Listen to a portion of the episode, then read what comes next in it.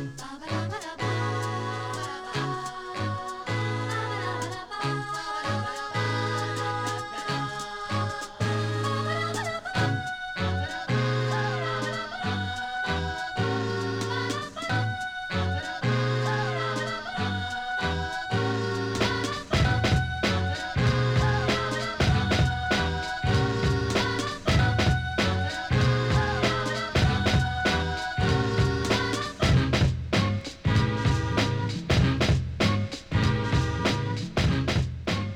On a sunny evening in the Steel City, we're back on the Pick and Roll podcast. Delighted to be joined by um, TV's own Mike Tuck and the man behind the man from Toronto, his agent uh, Bernie Lee. Bernie, thanks for joining us. Hey, thank you, thank you so much for having me. I uh, I really appreciate it. Mike. Thanks for uh, letting me uh, the coattails here.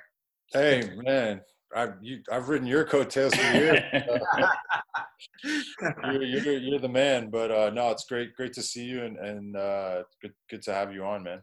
When was awesome. the last time you guys actually saw each other in the flesh? Has it been a minute? Or? I, I want to say maybe it was like three summers ago. Uh, Mike was was back for uh, for a little bit. I tried to make him uh, come play in a men's league game with me. He was going to be my uh, my ringer for my three point line to three point line team. Yeah, and I would have to be uh, basket to basket rebounding right? Yeah, yeah, yeah. But no, that that would be uh, that would that would be the last score. And it's like it's interesting. I I've been I've been an agent now for like 16 years. So I've worked with like a bunch of like different people, uh, and my career is kind of like had these different um, had these different kind of like peaks with it. But I can tell you like my my story in terms of working with Mike is so interesting because like I literally sent him two places and he stayed at the second place forever and it's been really easy. It's been major, awesome. Yeah, major life. have, have you ever been out to Sheffield, Bernie? You know what I have. So interestingly enough, my background is uh, my mother is from England. My mother's oh, family oh, okay. is from Castle. Yeah.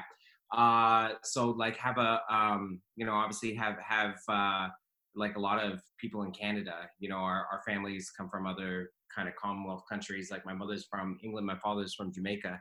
Um, so yeah, I, I have you know strong ties with with England. Um, you know, in the last couple of years, from a work perspective, Jimmy's really kind of uh, become a um, a huge football uh, supporter and follower. Uh, so last summer, uh, we spent about a month uh, living in in London, and we went around to a bunch of different uh, premier premiership teams, and you know, I've done all that. So yeah, I've spent a, a, lot of time in England. I, I, I love it there. What's um, What's the last few months been like for you in terms of kind of being stuck in one location like the rest of us? I mean, I, I imagine you spend most of your year traveling and stuff. Um, you know, did you have to drag a lot of guys back home from Europe and stuff? I mean, how, how's kind of life changed for you over the last few months? You know, it's it's it's kind of amazing. Like, so you know, in the last 16 years, I would say I've probably averaged a solid uh, between 200 and 250 days of travel per year. Wow. Okay. Um, some years have been, you know, significantly more, significantly less. Um, I have an 11 year old and, and a six year old, 11 year old daughter, six year old son. Um, so like it's been a lot to balance, but it just became what normal was. You know what I mean? Like yeah. learning to travel place a couple days here and there. Um, and then I, you know, I was telling Mike like the last time I traveled was March the 10th. I was in Miami uh, traveled home on March the 11th is when everything kind of shut down. And like everybody in the world, it's just been kind of like a week by week thing um, where everything essentially is just kind of stopped. And we've had to be like totally adaptable, you know. And from my standpoint, um, it's been, you know, obviously it's been a negative from the, uh, uh, the way everything's kind of happening around you and everything. But from a personal standpoint, like I'm really, really lucky. You know, I, I continually, I've, I've said for, a really long time. I'm probably one of the luckiest people I've ever met. Um, so that's been true in this instance. Like my family's, you know, safe, happy, healthy.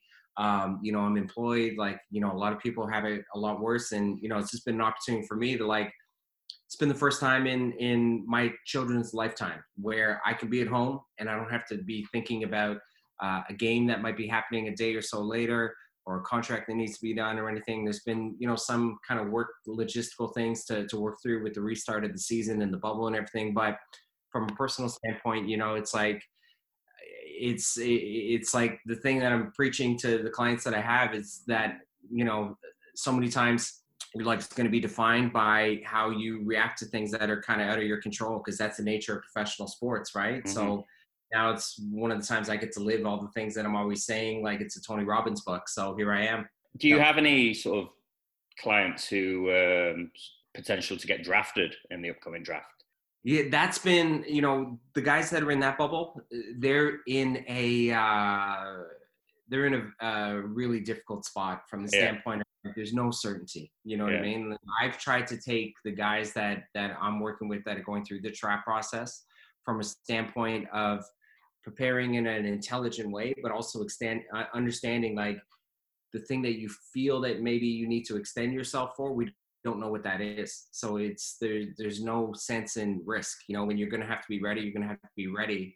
Uh, but in terms of like knowing what the process is, like right now we're August 5th typically in a normal kind of like draft window or anything from an American standpoint, um, you would have been through pre-draft, you would have been through the draft, you would have been through summer league. We'd be sitting down now and deciding, okay, what do your prospects look like? You know, is it you staying here in North America working away, or is it like, you know, with Mike where it's like let's find you a European league where you could settle in, build your career, and essentially you'd be leaving over the course of this week.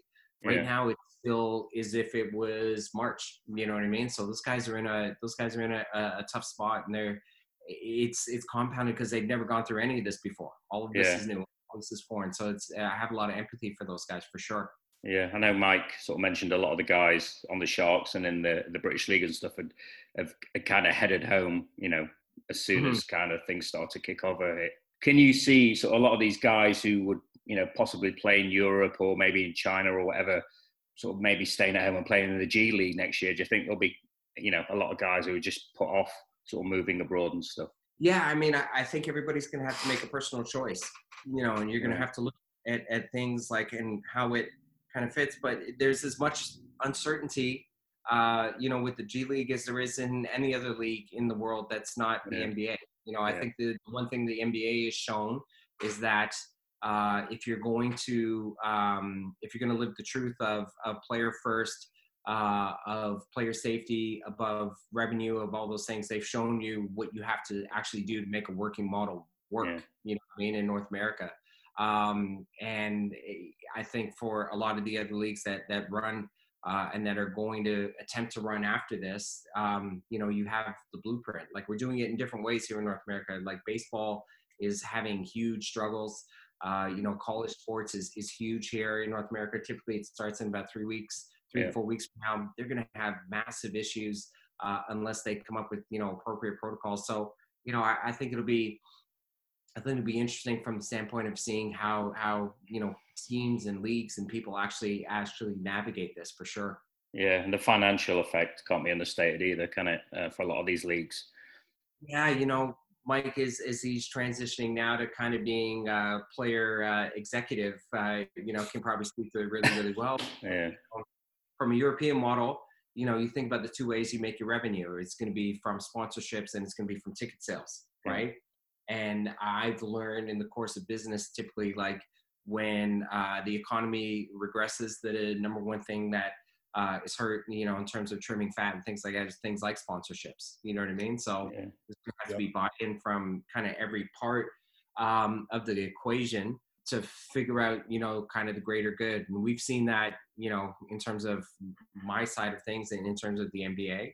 Um, you know, the, the number one thing I would say um, about the NBA, I've, I've, said a lot for like the last, you know, uh, six weeks as we got kind of a planning thing of um, kind of the restart. Like the NBA, as big as it is, um, and, and, as successful it is, at the root of it, it's a family business, you mm-hmm. know, and you, you, work with these people for years and years and years, and same people that progress to different things. And yeah. at the end of the day, we all know each other. We know each other's intents and families, and we all know like, you know, we're really lucky to be doing this and not driving Uber yeah. or you know, like essentially working a real job, so to speak. Um, so it, it, when there's buy-in needed then you get buy-in you know hopefully yeah. um, you know other sports entities will have the same experience yeah absolutely. Just going back on your sort of personal history and stuff um, you obviously played basketball to a certain level. Did you play at college? Am i right? Did. Yeah yeah, yeah. no i was uh, i was uh, i was the uh, world's best practice player in my own i was a great teammate. What was it sort of without going into too, obviously too much detail? What what made you kind of follow the agent path as opposed to sort of coaching? I know you mentioned before you did some stuff at Five Star Camp and places like that. What yeah. what kind of what kind of led you down the sort of agent route? So you know, Mike can speak to this as well. Like being in Canada, uh, we're close to the U.S., so we're close to like a working business model, especially like kind of our generation. I'm I'm you know a lot older than Mike, but we're basically the generation that's now they don't have our experience you know mm-hmm. like when we were in high school the people that were like our high school coaches here in canada were like our science teachers you know right. what i mean if you went to the school that was uh, you know closest to your house you played basketball indoors for the most part between uh, October and April, you know, in terms of gym space and being able to be on, on traveling teams and things. That these opportunities that just didn't exist in terms of my generation of Canada. It's it's hugely adapted now uh, because the talent pool has increased. Um, but I would just say, like from my standpoint, like I just I fell in love with the game, you know, and, yeah. and it became the the one uh, really awesome thing uh, about Toronto and Canada where I live. It's hugely multicultural. Like all our parents are from some other place, and the number one thing for me was like basketball provided this platform that I could connect and, and and have a similarity or a contact point with people from like everywhere. You know, like on my high school team, you know, if there's 10 of us, 10, our parents were from 10 different places kind of thing. But this thing we had in common was the fact that we all kind of played basketball together we lived in the same area. Yeah. Um, so for me, it's like, because this basketball aspect of thing became this foundational aspect of my life as I transitioned from, you know, going through college, wanting to work and, and, you know, having to get a job and all those things it, it took on a like that that thought that belief that you had like you know what i really want to work in sports like how am i going to do this in canada uh, for lower levels of, of coaching like anything less than like the raptors we don't really pay for that. Like you don't pay high school coaches you don't pay college coaches. University coaches now can make a, an honest living but at that time they really weren't. Like my university coach did it for like a stipend you know what i mean? So yeah. I, I could like live the dream and, and want to work, but I I don't know how I would have like financed an adult's life if that makes sense. Yeah. And just um so fortuitously, like I, I got offered the opportunity to work with an agent as a as an intern, and it was something I had never thought about before, but it was my one avenue to be able to kind of stay connected to the game uh, and and work in in you know in the industry and, and make a living. And then for me, it was like it was one of those things where um, you know, within a week of doing it, I realized it was supposed to, we, I was so lucky in that I, it was exactly what I was supposed to do in life. Mm-hmm. You know what I mm-hmm. mean? Like sometimes I think about it from like a standpoint, like um, somebody once told me about uh, uh, an example, um, a guy that won a gold medal uh, in the Olympics uh, from Trinidad uh, throwing a javelin. And uh, there was a track coach who just happened to be was on a beach and saw this person, you know, throw like something that wasn't a javelin, and you know walks up to the guy and be like hey you know i think you might be able to do this. Within three years the guy is a gold medalist in the olympics throwing the javelin. And it's like how do these things come together where that person figures out the one thing in that one moment of time that he was supposed to do? And in my sense like i can't throw a javelin probably never going to win a gold medal but i, I think that i was supposed to do. Fantastic. So how did you cross paths with bernie initially then mike? Uh, it was I was coming out of Loyola uh, University, um, and I had actually already signed with an agency, which we won't name. Did you and, poach him uh, then? Did you poach him then, Bernie? no, it was uh, problem solver. Yeah, yeah, exactly. So I, I, was I was coming out and I was eligible for the uh, NBA draft that year, 2008, and um, I actually got a, a, randomly. I was out of the blue, not expecting it, but I got a call from um, one of the player development guys at the time named Courtney Charles, who's actually still at the Raptors. Um, and as he asked me to come to uh, one of their pre-draft workouts, um, they they usually call in local guys to help fill in slots and stuff like that. So it wasn't like they were, you know, 100% scouting me, but it, it was cool that I was actually on the radar and I I, I got the call down uh, and went went to the workout. Um, and from that workout, uh, Leo Rautins was there, and at the time. Leo Rautins was the head coach of, of Team Canada. Uh, now he's gone on to be a commentator for the Raptors. Um, and uh, Leo was like, he's like, "Who are you? Like, what, what are you doing here?" Because I was just like, my I had a great workout. Like, I was just on fire. I just couldn't miss a shot. And Leo like, "How come I? How come I never heard of you? Like, who are you?" so immediately from that workout, there was uh, the Team Canada developmental team was was uh, training uh, downtown Toronto at the same time. So I literally went from the NBA workout to go start working out with Team Canada, which was like it was like my dream come true. Like two of my dreams in one day. I was just like, this is amazing. Like. and and just just through that and conversations with Leo, he's just like, how come like you know who are you signed with? How come you haven't signed a contract yet? Blah blah blah blah. And he was just like, I'm gonna put I'm gonna put you in touch with Bernie. Bernie's your guy. So I was like, who's this Bernie guy? You know. and, and, uh, and finally, you know, I got on the phone with Bernie, and I think I think we went out for lunch, mm-hmm. and then uh, and then from there, Bernie got me my first job, and and and taking care of me, man. Um, he got me out to Cyprus for my first gig, and the rest is a wrap. So yeah, known, him for, known Bernie for over 10 years, 12 years, 13 years now. So it's been wild ride. He's the man who put you in in Luxembourg, was it?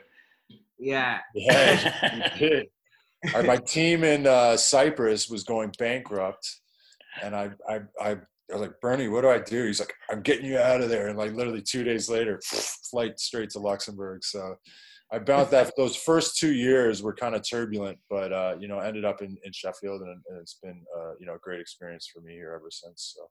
Yeah. yeah. Now it's interesting, Mike. Like now that you're essentially uh, has spent a large portion of your adult life, right? Like you know a little bit about like different countries and like the peculiarities of different places. So Cyprus is like one of those places, right? Now, oh, man. It, like to, for you, no. placing me there my first year, like. Yeah at the time, I was just like, what am I doing here? Like, this is crazy. Like, get me out of here. But then now thinking back, it was might have been my favorite year of playing pro basketball, but it was like it was crazy. Like Cyprus is just a nuts place. Like such a good pro league. Like oddly enough, you know. yeah, I mean? it's it's a great standard. It's a great standard of basketball. You got like yeah. you know really good American imports. Then you got a lot of like the, the Eastern European, like Croatian and Serbians, and yes. and, and then yeah. the then the locals, the Cypriot, the Greek guys are are, are good too. So in yeah. terms of basketball, like playing was like crazy because like every game was like wild. The fans there are nuts. Yes. Like, yep. ripping their shirts off. They've got flares. They're throwing stuff on the court. They're flicking cigarettes on the court during the game. Like yep.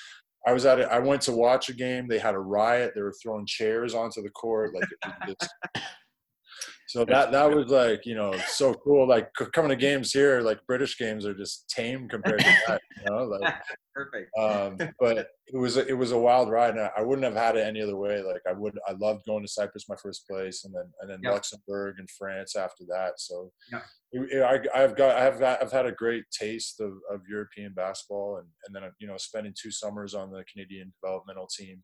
Yeah, we, we went to a couple tournaments and stuff. So um, really blessed that I got the call from the Raptors. I got to meet Leo Rautins, and then Leo introduced me to Bernie. And like like Bernie was saying earlier, like so much of of you know life, and especially in the basketball community, it's it's like kind of just stuff happens for a reason, and, and stuff happens by chance, and there's a lot of fate involved with stuff. So, yeah. you know, I wouldn't be where I am now and doing what I am now, and in the position I am now without without all those little small things happening along the way. Awesome. What, what's the craziest thing that's happened to one of your players in uh, in Europe uh, then, Bernie? Have you, you, you never had to bail anyone out of jail or anything, I'm guessing. In terms of like what I can say, but no, I'll, I'll give you one really good story. So, I uh, I, I, had uh, Patrick Beverley uh, left Arkansas really late in the summer, right? So um, he had to do something essentially like a gap year, basketball gap year. So he had to go play in Europe, and then he was going to be draft eligible for the next year. So I had an American coach that I sent to a team in Ukraine. Uh, that was a league that kind of splintered off from the Super League that they had there, and they were just kind of like it was martial law essentially, right? So this American coach goes there, and I really trusted the coach. I knew he would do a great job with with Patrick. So um, I sent Patrick to that team as well. But Patrick was like, you know, 21 years old. I want to say like just nobody really knew about him, but you knew he was going to be a pretty decent player, right? So he goes and he plays for this team in Ukraine.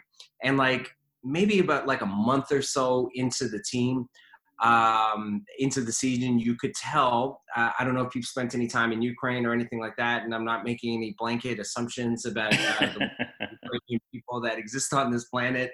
Uh, but from a business standpoint, uh, it's different. I, I, could tell that the uh, the person that owned this team was not financing the team uh, through hedge funds, if you can Yeah, really.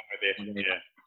So, um, so in, in my head, I realized I'm like, okay, I got to make this work for like six months because we got this guy. Essentially, like if he develops in an appropriate way, I think he can make the NBA. So let's, what are we gonna do to keep this together, right?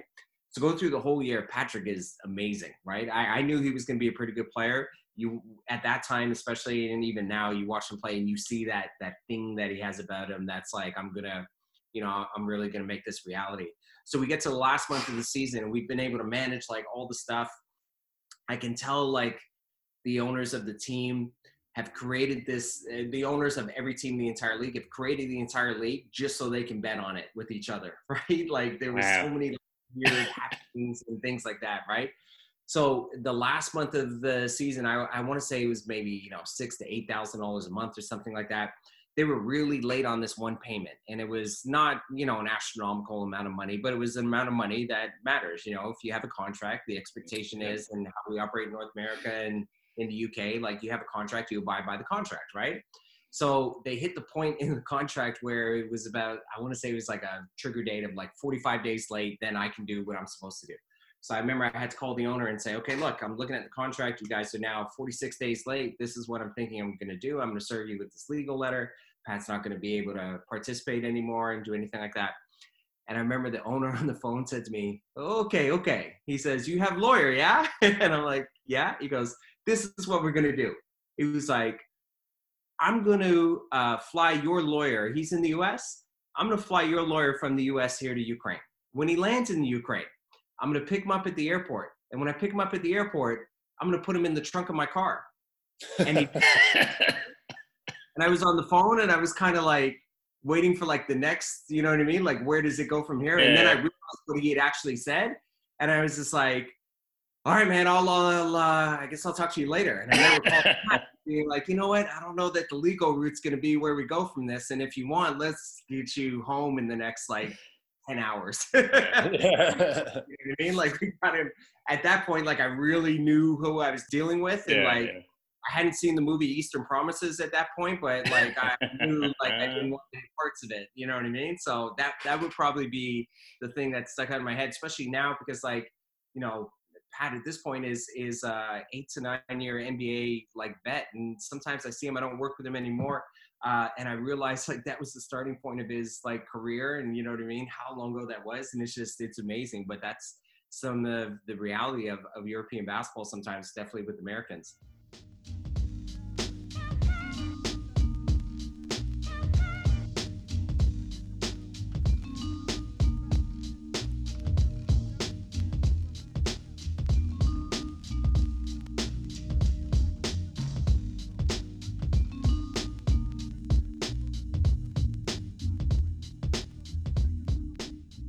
What's the contrast, you know, dealing with people and then obviously dealing with a superstar like Jimmy Butler, uh, you know, hanging out with Mark Wahlberg and stuff. It's is it a different kind of approach uh, when you're dealing with someone whose level of fame is just beyond like you know your average basketball player?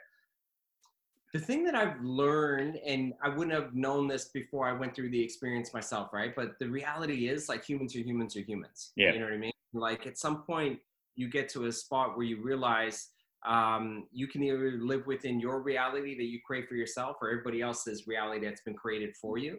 And if you're going to do the second one, you're going to, you know, you're going to be chasing your tail a little bit.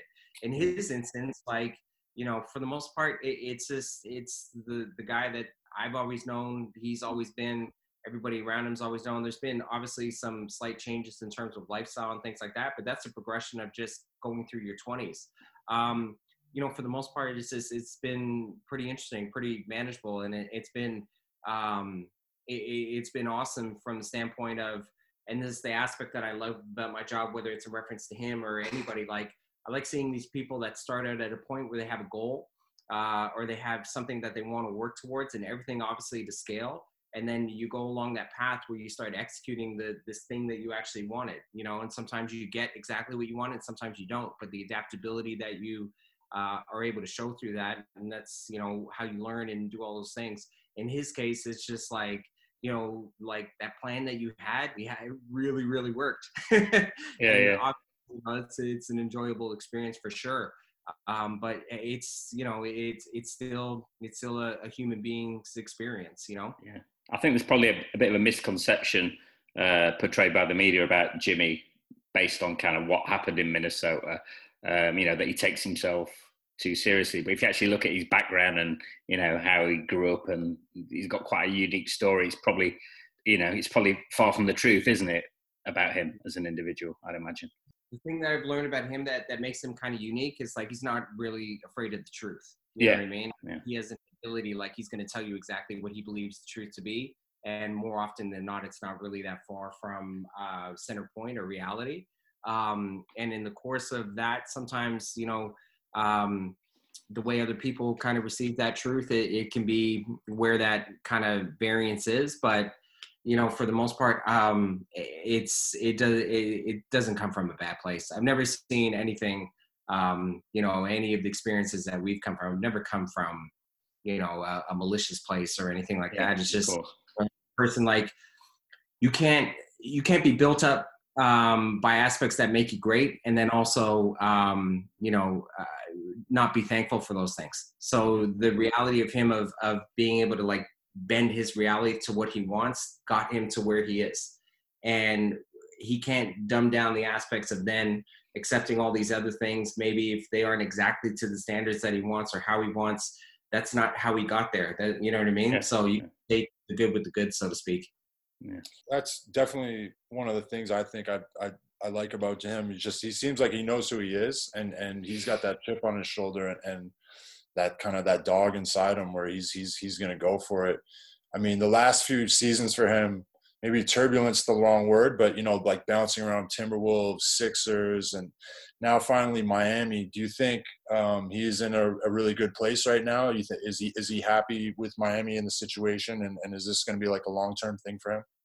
Yeah, no, I you know hopefully I'm not like uh, uh like getting ahead of myself or jinxing myself or anything like that. But you know, as an athlete, like beauty is in the eye of the beholder, right? Every player that plays basketball is only as good as the coach that they're playing for believes them to be. You know, and in Jimmy's case, like he's a franchise guy, so it's like what the entire organization believes you to be. Same thing with you.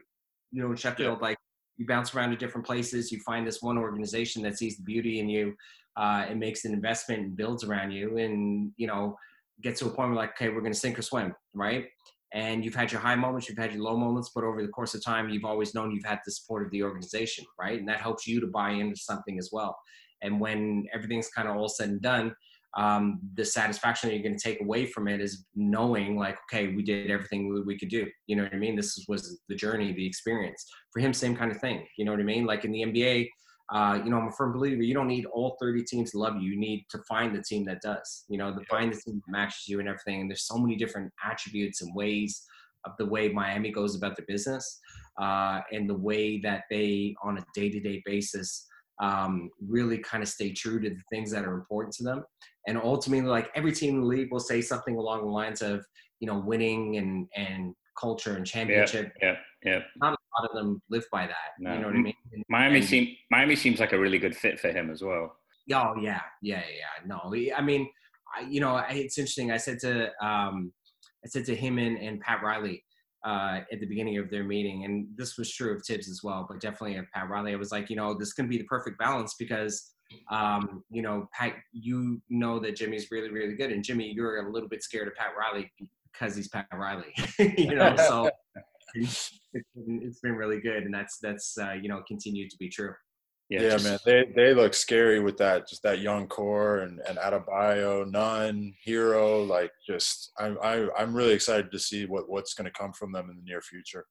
You know, I've learned over the course of time the way that uh, NBA teams uh, really kind of uh, take off is where they identify, uh, you know, who who are like our franchise guys, like who's the one number one, number two on this organization that's really going to make us go and then everybody else assumes a role. But the number one role that they're assuming is how do we make these two guys be really, really good, and how do we get our stuff out of the way, and then we go along with them.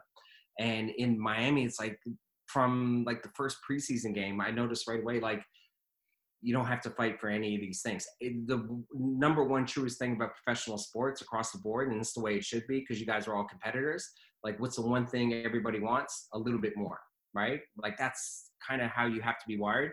The thing that I've learned in Miami, that little bit more that they want, it's all the collective tied. It's it's not individual based, and that's from like the people that work within the organization to play for it. And it's like it's such an amazing thing to see that they've actually like pulled it off because it's really really hard. You know, it's it's really hard in every aspect of adult life. Um, oh, 100 percent. I think they're I think they're about like ahead of schedule in terms of like I don't think anybody really expected them to be doing like winning the games that they're doing this year. The one thing I know about Jimmy and I, I've kind of picked up over the course of years, like he's eh, people across board know he's a pretty good player, right? Like he's a five to ten guy, but like I've always known, like on a day to day basis, he's the guy that can compete with anybody who's supposed to be, you know, one through three, one through four. You know what I mean? Like he's he's gonna do, he's gonna give the majority of his teams chances. So yeah, like they they have a really good kind of group that's built to play the way that you have to play to be successful in the NBA, but then also still do the stuff that traditional basketball kind of pushes you towards being good in terms of defending and rebounding um, to kind of you know really have them have a bunch of success across the board yeah switching from uh, a well-run franchise to um, a poorly run franchise uh, you've had a quite a few guys who played for Thibs over the years uh, mm-hmm. in chicago um, what, what do you make of uh, him on the Knicks? Um, how can you see that playing out? Do you think the ship sail there, or how will he deal with sort of bringing on a young team and stuff? Do you think that's going to end badly, or he's the best? Like, yeah, I, you like Thibs? As, yeah, as much as you know, obviously, like we had our incidents in in Minnesota that went the way that it went. It was more, you know, tied to that situation in terms of what was right, but in terms of like NBA coaches and things that I've seen and the way that they build things, like he's awesome. And now the thing that you think about in New York, it's like their success is to scale. Like them, them winning. You know, in the East, typically you're going to have to win between 45 and 48, 49 games uh, to make the playoffs. So that's like a 60% winning clip. He can do that. You know what I mean? Like he he could take any team in the league and and do that. And if they do that and they make the playoffs, to them, that's going to feel like for the first, you know, couple of seasons, that's going to feel like a huge accomplishment, you know. And now New York's patience in terms of a market's really, really small. So after two years, it's going to be like, ah, oh, you know, like we want more than this now, right? And they're not going to remember the 10 years of uh, pure and utter ineptitude and futility that they had. Uh, but you know, at the outset, like he's he's gonna he's gonna drag it out of them by like carrot or by stick. Like it's it's gonna happen. Would you gauge that probably as the the hardest market to play in? Uh, you know, I, I think every market is is difficult on its own merits, and but it definitely is a market that's gonna like it's going to keep you accountable. Like you're gonna have to deal with a lot of media on a day to day basis, right? And the fans yeah. are like the fans very new. you. like I, I've seen the collective uh, group like a, a fans will like groan on like a blown defensive rotation you know what I mean? Like, there's not a lot of markets in the NBA that understand, like, oh, you're going to get a three second in the key call, you know? Like, but yeah, New York yeah. is, is, like that, you know? And it'll be like a grandmother that's screaming it, you know? Like, so yeah.